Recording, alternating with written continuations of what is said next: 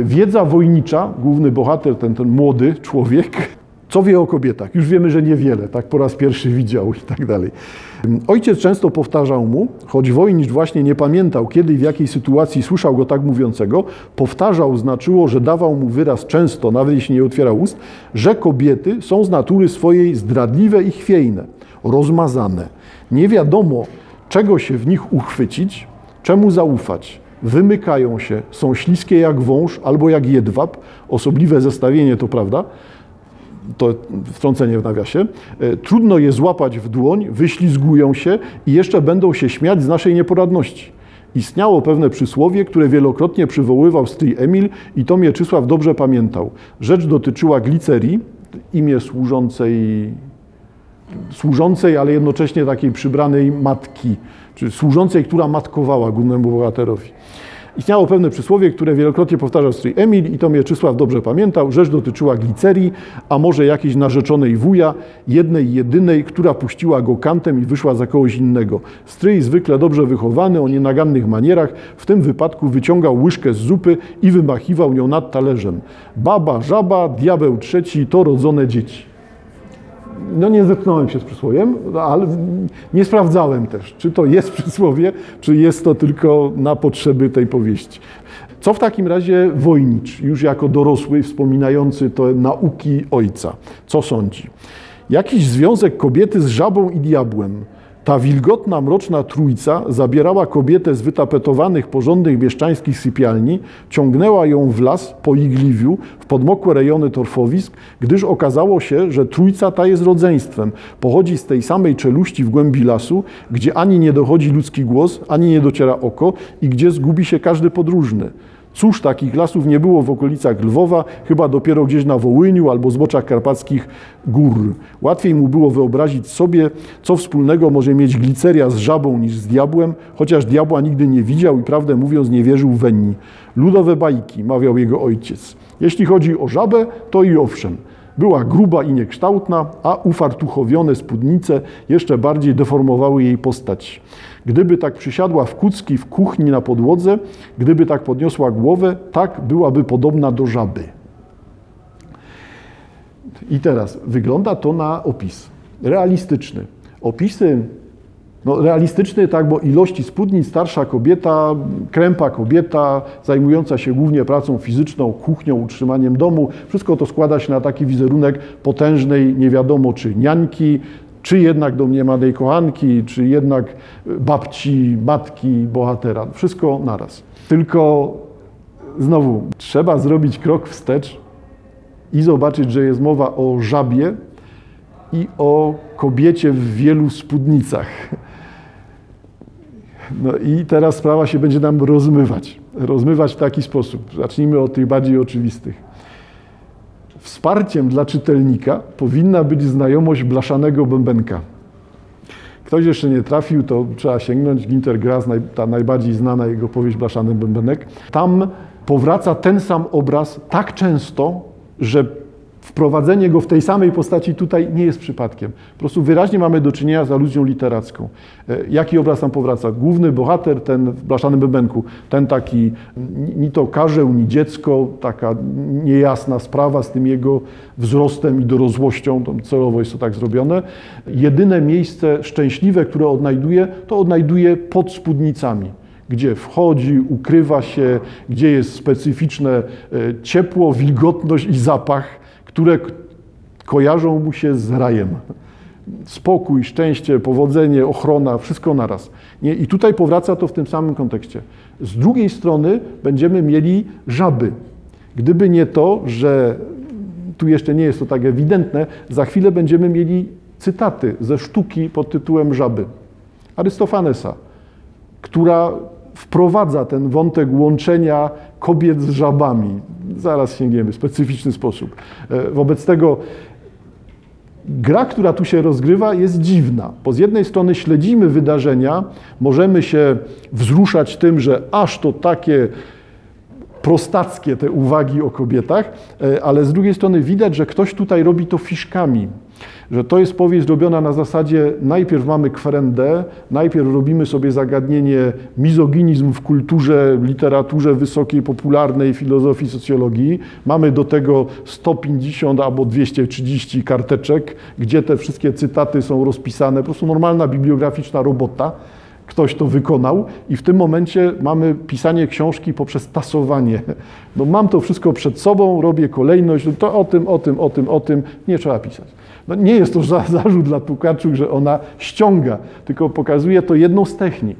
Tą techniką jest tutaj to piętrzenie cytatów, piętrzenie aluzji, a w przypadku czytelnika, który chce mieć tylko akcję, no może być to mylące, bo wtedy wszystko jest jednowymiarowe, nie, że to jest tylko akcja. Czyli to wszystkie uwagi mają służyć do tego, żeby po, wydarzenia popychać, żeby się coś tutaj działo. No a tymczasem tak nie jest. Mamy taki moment, w którym w narrację wplecione są uwagi o kradzieży Monelizy. Rozmawiają o wydarzeniach aktualnych. Jednym z tematów zapalnych było zniknięcie Monelizy. Dwa lata temu ktoś włamał się do Luwru i wyniósł obraz jak bagietkę. W rocznicę kradzieży gazety znowu rozpisywały się o tym wydarzeniu, bo ślad po Giokondzie zaginął. To wydarzenie podzieliło towarzystwo na dwa obozy.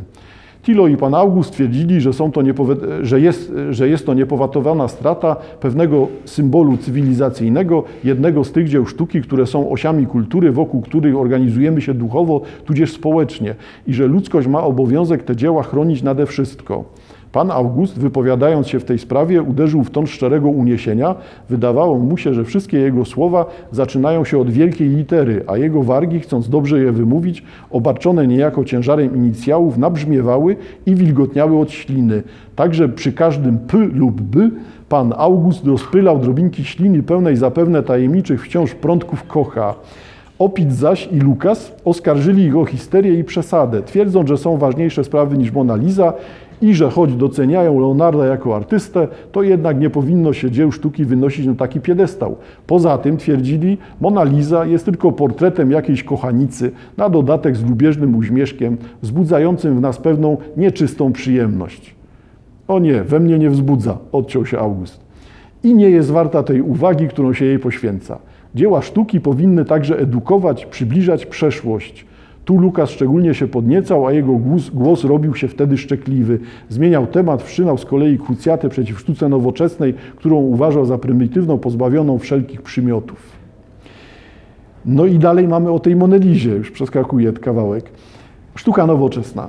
Ograniczenie umysłowe, czego oczywiście nie wyrażał wprost, ale w jego głosie pojawiała się wtedy zjadliwa ironia, to zaś jeszcze bardziej złościło Lukasa. W końcu oberwało się samej Monielizie, że nieładna, że ogólnie atrakcyjność kobiet często polega na tym, iż udają, jakby skrywały jakąś tajemnicę.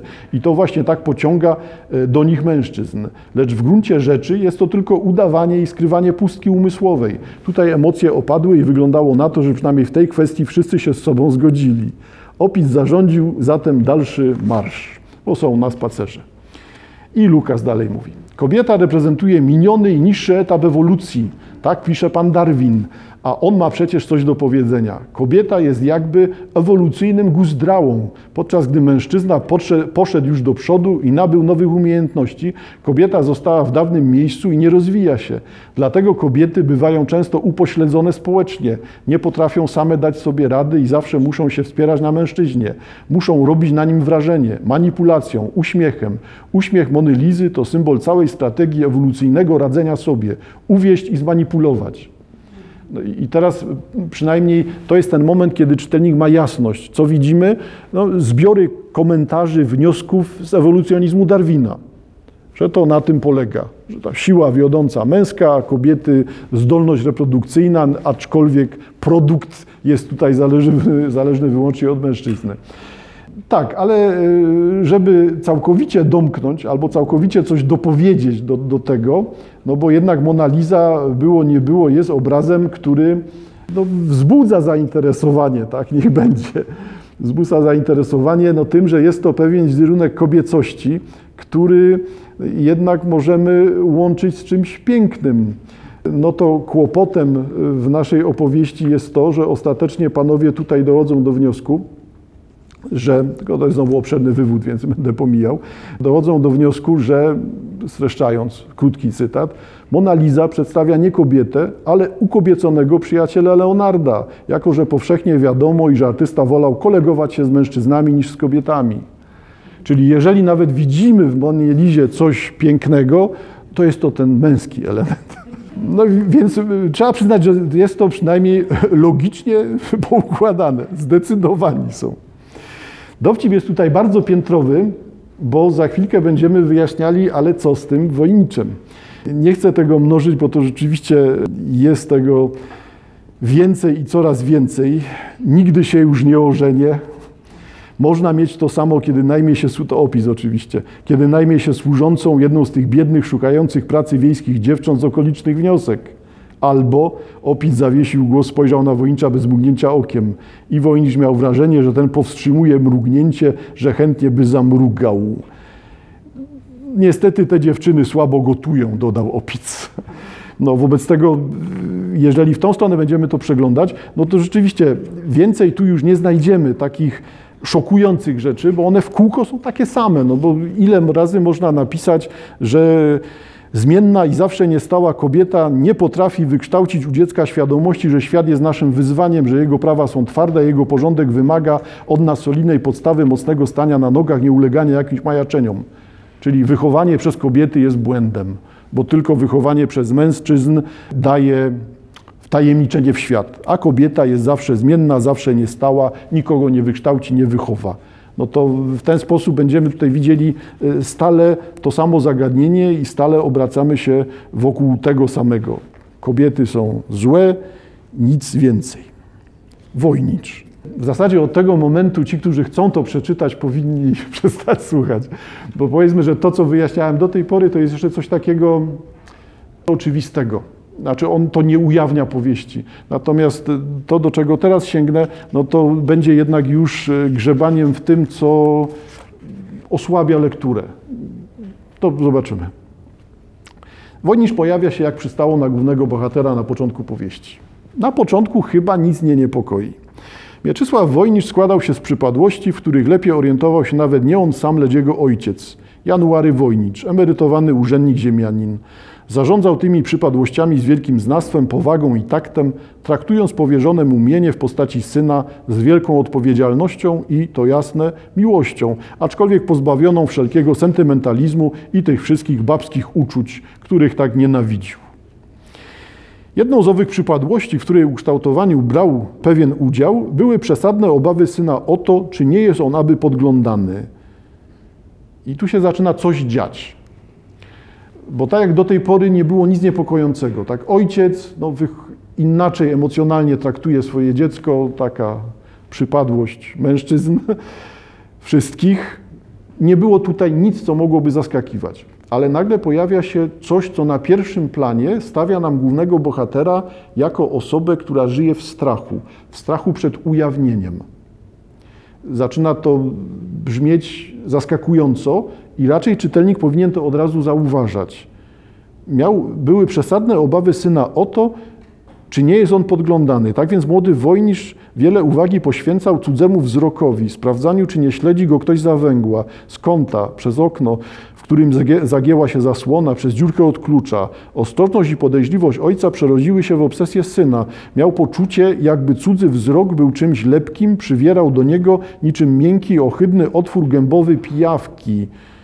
Dlatego zawsze w każdym pomieszczeniu, w którym miał spędzać noc, uważnie oglądał zasłony w oknach, zatykał dziurkę od klucza kulką papieru, sprawdzał ewentualne otwory w ścianie, szpary między deskami, zaglądał nawet pod obrazy i, i tak dalej. Ten ciąg obsesji tutaj jest dalej pojawia się w narracji. Nie wiem, czy Państwo pamiętacie lokatora polańskiego.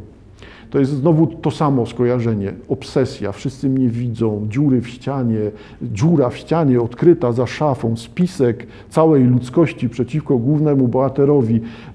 Dzieje się to w tej samej obsesji.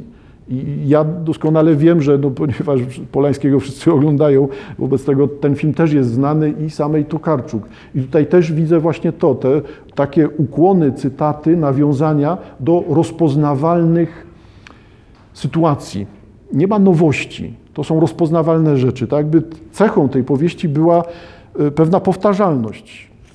Bawienie się w to, że ja to już kiedyś czytałem, ja to już kiedyś widziałem. Taka metatekstowość, tekst o tekście. To jest też plus, ze względu na to, że ja teraz przez parę ostatnich zdań mówiłem praktycznie definicję postmodernizmu. Postmodernizmu jako powielania, wtórności, powrotów, przymrużenia oka, dawania do zrozumienia, operowania cytatami. No to jest wszystko to, co jest tą techniką współczesną. No, to nie jest zarzut, tylko znowu wymaga od czytelnika świadomości, że to się tak właśnie dzieje. No ale, żeby jednak trochę naprowadzać czytelnika. Jesteśmy 10 stron dalej. Po raz pierwszy Wojnicz pojawia się u lekarza prowadzącego w Gerbesdorfie. Podał doktorowi list polecający od profesora Sokołowskiego, ale doktor tylko rzucił na okień, nań okiem, wyraźnie bardziej zainteresowany siedzący przed nim ciałem. Młodzieniec poczuł się nieswojo, a przyczyną był wzrok, jakim tamten na niego spoglądał. Teraz widzimy, że to jest ta jego obsesja. Patrzą, obmacują, doszukują się. Wszystko to samo. E, Tak jakby nie widział Mieczysława Wojnicza, pacjenta z dalekiego Lwowa, ale właśnie samo ciało, coś przedmiotowego, mechanicznego. Najpierw bez zażenowania odciągnął dolną powiekę Wojnicza, przyglądając się z uwagą kolorowi błąd śluzowy gałce ocznej. Następnie przesunął wzrokiem od brody po skronie, wreszcie kazał mu się rozebrać do połowy, krytycznie popatrzył na klatkę piersiową, a palcem zaczął naciskać sutki pacjenta. Nieznacznie powiększone, podobnie jak węzły chłonne, powiedział. Zawsze tak pan ma? Od kilku lat, odparł onieśmielony Wojnicz. Doktor chwycił go pod brodę, przeciągnął palce po dwudniowym, nierównym, słabiutkim zaroście. Obmacał skrupulatnie węzły chłonne, potem jego śmiałe palce opukały plecy. No i mamy diagnozę. Diagnozę doktora, która się sprowadza oczywiście właśnie do tego, czyli mówimy o diagnozie gruźlicy i ciąg dalszy już dotyczy opowieści gruźliczej, e, ale w tym fragmencie właśnie, który przywoła, przywołałem, są rzeczy niepokojące, bo dlaczego zwraca się tutaj uwagę na drugorzędne cechy płciowe, ale jednocześnie mamy wątpliwości zostały rozwiane, czyli dlaczego ma powiększone sutki, ale ma zarost. No i tak się to rozmywa. Aczkolwiek znowu w głowie czytelnika coś zostało zasiane, że tutaj coś się dzieje. Jak Wojnicz widzi samego siebie?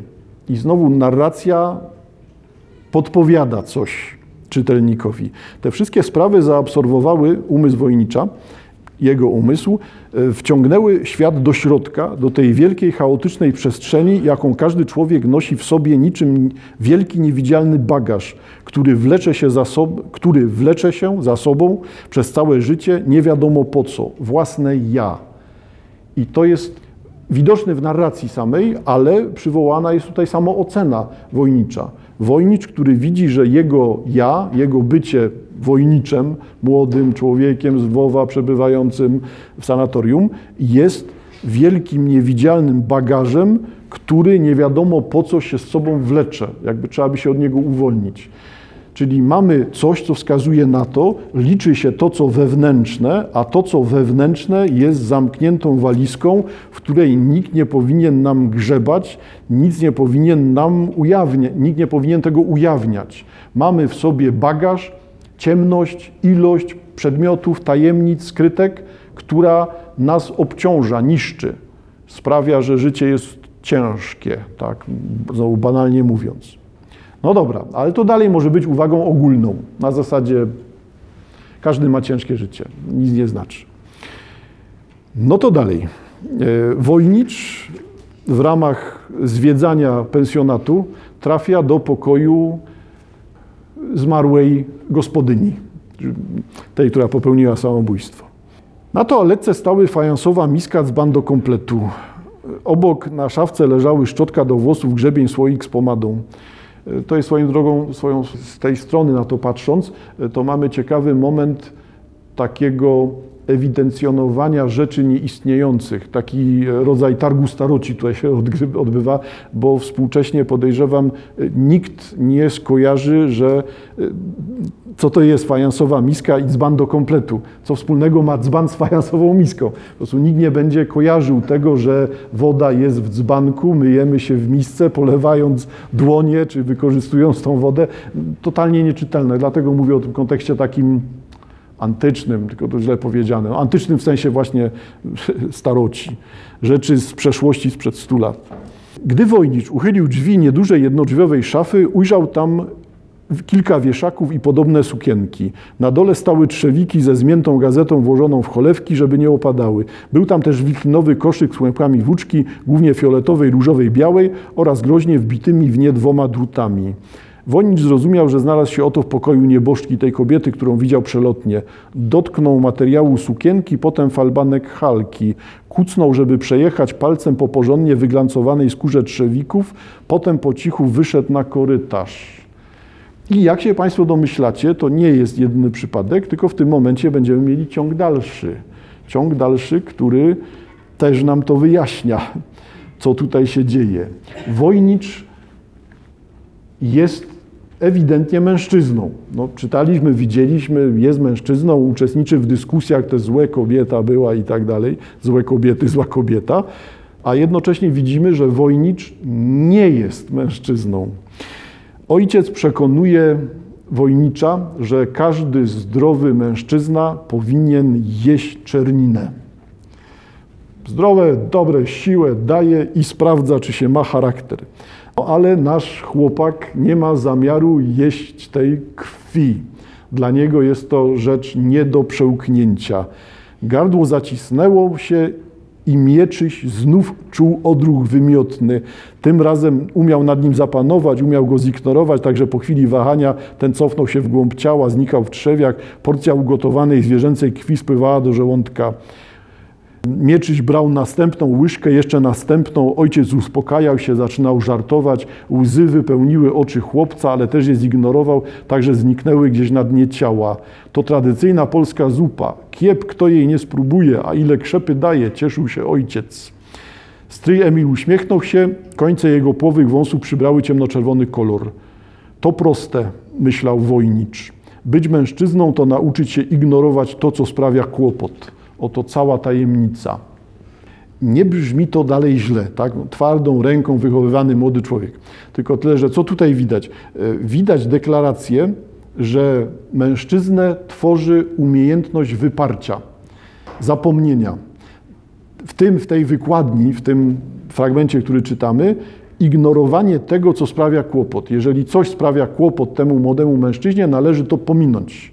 Wszystko, co nie pasuje do modelu, ignorujesz. Ty masz pasować do modelu, reszta nie istnieje. Ale widać, że ta reszta tutaj jest. Tylko ona jeszcze nie jest na pierwszym planie. Jeszcze tak mocno nie widać tego, o co tutaj w rzeczywistości chodzi. No to jesteśmy półtora miesiąca od początku akcji. Doktor wydawał się całkiem zadowolony. Czy mógłby się pan rozebrać do naga? zapytał. Wojnicz stał przed nim w samych kalesonkach, które sięgały do kolan. Batystowe, cieniutkie, miękkie. Lekko niepokojące te sformułowania, ale niech tam. Batystowe, cieniutkie, miękkie. Ojciec kupił mu ich tuzin, a do tego bieliznę bawełnianą i cztery nowe koszule oraz całkiem elegancki rudawy żakiet do spodni, chyba niezbyt modny, jak teraz stwierdził. Bielizna też wydawała się niezbyt na czasie, kiedy porównywał ją z bielizną kuracjuszy z całej Europy w czasie zabiegów wodnych wymyślonych przez doktora Knajpa. Muszę odmówić, odpowiedział z wielką determinacją, która zaznaczyła się na jego twarzy. Doktor, który układał narzędzia do badania gardła, odwrócił się zdumiony. Co pan powiedział? Że muszę odmówić. A to dlaczego? Jest pan u lekarza.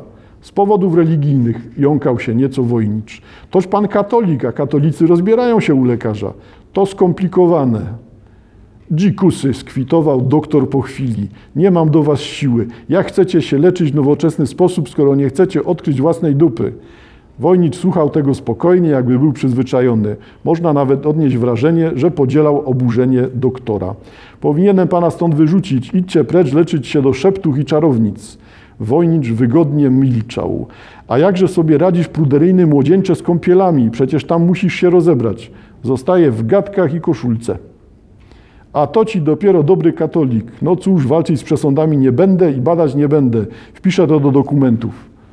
Ha, że się nie chciał rozebrać, skwitował doktor. No i tu zaczynamy mieć już bardzo mocny sygnał, że, że coś tu jest nie tak. I coś tu jest nie tak w kontekście gatek, szczególnie takich ładnych, batystowych. Y, ciąg dalszy tego wychodzenia wojnicza, czy ujawniania się wojnicza, zauważcie Państwo, jest to znowu nic, nic, co byłoby zaskakujące. Wszystko to, co mówię, pojawia się w ciągu pojawiania powieści. Nie ma tutaj manipulacji na zasadzie, ja biorę cytat z końca i tłumaczę ten cytat z początku. To jest coś, co jest tutaj znowu rozwiązaniem prostym, no, typowym dla literatury popularnej. Jest to przyrastająca wiedza. Ona odbywa się strona po stronie. Po prostu uzyskujemy to w takiej uporządkowanej kolejności. No to tym razem mamy wspomnienie wojnicza z pierwszej sytuacji tego typu. Proszę zdjąć gadki. Pierwsza wizyta u lekarza z ojcem. Czuł, że to bardzo ważne dla ojca, dlatego odwracał oczy od badającego go mężczyzny, starał się znaleźć jakieś najbardziej odległe miejsce, o które mógłby zaczepić wzrok. Czasami wybierał widziany przez okno czubek drzewa, czasami po prostu pająka w kącie pod sufitem w przeciwległym rogu pokoju. Cóż, był jaki był. Nic nie mógł na to poradzić. Sobie wydawał się normalny. Próbował to kiedyś ojcu powiedzieć, ale nie potrafił znaleźć właściwych słów. Myślał wtedy o tajemnicach rośnięcia drożdżowego ciasta albo o gołębiu, który zniósł smutne jajo w zagłębieniu ślepego okna. Te wizyty ojciec nazywał konsultacjami. Ciągle wierzył, że istnieje jakieś lekarstwo. Kiedy powoli zaczął rozumieć, że lekarstwa nie ma, w jego głowie powstała idea operacji, czas skalpela, którym można by przykroić wszystko do właściwej formy. Gdy Wojnicz był już nastolatkiem, badania nabrały innego charakteru, stawały się coraz bardziej nerwowe, nawet gwałtowne, jakby jego przypadłość budziła zniecierpliwienie, może nawet oczywiście usprawiedliwioną medycznie przemoc. W Wiedniu doktor Kubiczek, nasmarowawszy przedtem palce wazeliną, próbował wepchnąć je do otworu tam na dole, czego rezultatem był ból potworny, rozdzielający Także mimo wysiłków osiłkowatego asystenta, który wojnicza przytrzymywał, doktor dostał w twarz, jego dłuciane okulary znalazły się na podłodze z rozbitym szkłem. Tak to wyglądało. Nic nie dało się zrobić. No to w tym momencie staje się jasne, że główny bohater jest dla nas znowu rozwiązaniem narracyjnym, dlatego że umieszcza się niby młodego mężczyznę w kręgu tych mężczyzn przekonanych o swojej wyższości, a my dowiadujemy się z narracji, że nie jest on mężczyzną, tylko ten temat jest niewidoczny na zewnątrz, bo on no, w końcu ma zarost, tak? No ale mamy do czynienia z hermafrodytą, czyli z tą osobą, która posiada wszystkie narządy płciowe, i męskie, i kobiece. I ten pomysł właśnie, wprowadzenie hermafrodyty jest znowu czymś, co współczesnego czytelnika zdaje się szalenie niepokoić bo nie ma to, jak do powieści noblistki wprowadzić wątek LGBT. Ale ja nie chcę tego tak trywializować, ze względu na to, że to rozwiązanie znowu nie jest niczym odkrywczym. No, postacie hermafrodytów są postaciami istniejącymi od zawsze, po prostu od zawsze. Nie wiem, gdzie jest początek. Asteria Babilon, czy mitologia grecka, wszędzie dotkniemy się tą samą opowieścią. Zawsze to się pojawia. Albo się pojawia jako coś, co należy pomijać, w sensie tak jest, ale o tym nie mówimy, e, albo pojawia się w drugą stronę, jako, ale będzie i trzecia strona w takim razie. Pojawi to się w tą stronę, która jest e, czymś zniechęcającym, przerażającym, byciem odmieńcem, to jest ta negatywna strona, ale równie często w kulturze postacie hermafrodytów pojawiają się jako postacie jedynych doskonałych, bo jesteśmy podzieleni na płcie. Wobec tego hermafrodyta byłby kimś, kto stanowi syntezę. Jest jednocześnie jednym i drugim. I to marzenie o hermafrodytyzmie, marzenie o tym, żeby jedna osoba posiadała wszystkie elementy i była dla siebie jak narcyz. Nie że się ich cała zachwyci, to jeszcze i sama jest w stanie osiągnąć spełnienie sama z sobą. No to te wątki no, są właściwie na narcyza, ale pojawiają się w wielu innych momentach. Wobec tego nie jest to rzeczą odkrywczą. Tutaj bardziej ciekawe jest to, na ile jest powieść Tokarczuk rodzajem prowokacji. Czy w tym momencie jesteśmy 100 stron przed końcem, czy w tym momencie, gdy już jest wprost powiedziane, o co chodzi z tą niejasnością wojnicza, płciową niejasnością wojnicza, e, czy w tym momencie czytelnik mówi, ożeż takie lewitowe, durne gadanie, walimy tą książkę do świetnika. E, na ile to jest przemyślane jako prowokacja, e, a na ile ktoś jest w stanie się z tym uporać. Ale czy to, że się ktoś upora, w sensie będzie jednak czytał pozostałe 100 stron i zobaczy, do czego to dalej prowadzi, na ile to będzie dla niego wyzwaniem, a na ile będzie to dla czytelnika jakąś świadomością deklaracji. Skoro ja to czytam, to może ja też jestem lewicowy na przykład. Tak, dla niezorientowanych przypominam, że ja nie jestem ani lewicowy, ani prawicowy, natomiast rozumiem grę. Po prostu. I to jest też rodzaj takiej gry, którą zapowiadałem w tytule. To jest ten element horrorowy de facto. No bo nagle mamy grupę mężczyzn, który, którym dobrze z sobą ponarzekają na te kobiety dobrze z sobą i nagle pojawia się tajna agentka. Nikt się nie spodziewał. Ci mężczyźni do końca też się nie spodziewali, bo odkryją to dopiero w sytuacji totalnie krańcowej. Całkiem innej. Yy, Wojnicz. Stopniowo ta wiedza o Wojniczu będzie się ujawniała w takim ciągu narracyjnym, bo powiedzmy, że ktoś mógł ten fragment o tym, dwupłciowości, podwójnych narządach płciowych yy, pomijać tutaj, nie wiem jak to zrobić, nie zauważać, albo, albo zlekceważyć po prostu, nie? na zasadzie, no i wyleczyli w jednym czymś. No tak, ale potem mamy uwagi dotyczące Wojnicza, totalnie cytuję teraz, Wojnicza, który, którego ulubionym pomieszczeniem w tym pensjonacie jest pomieszczenie po tej gospodyni samobójczyni, ponieważ tam spędza czas przebierając się, wcielając w rolę kobiety i ostatecznie tą rolę kobiety podejmując, czyli jakby fabularnie postać wojnicza jest wychodzeniem z bycia mężczyzną y, i docieraniem do bycia kobietą, czyli postać, która zaczyna tą powieść jako młody mężczyzna, to jednak na końcu widzimy, że kończy y, postać jako postać młodej kobiety zmieniającej imię, zmieniającej nazwisko, sposób ubierania się. Z tego sanatorium wyjeżdża kobieta. No, możemy, możemy tak na to patrzeć. Wobec tego, gdyby tak na to popatrzeć, no to co? To jest powieść o coming outie, e, o tym, że to jest docieranie do tego, to w końcu kim ja jestem, przez ojca wychowany na mężczyznę w czasie pobytu, leczenia się na gruźlicę i wysłuchaniu tych tyrad o złych kobietach, wybiera bycie kobietą, to jak, na jakiej podstawie, czym jest takie, takie wyjście, czym jest taka przemiana, na ile to bycie samotnym, wyklętym, no bo on ucieka stamtąd jako kobieta ze świadomością tego, że jest samotny, wykluczony i nic dobrego z tego nie wyjdzie. To nie jest pomysł na nowe szczęśliwe życie, tylko pomysł na to, że no, do tej pory było źle i teraz też nie będzie lepiej. No ale w jakiś sposób jest chyba bardziej szczery wobec siebie, nie, nie ignorując tego, że nie jest, jak to powiedzieć, stuprocentowym mężczyzną, jest dwustuprocentowym człowiekiem, jakoś zmierza w taką stronę.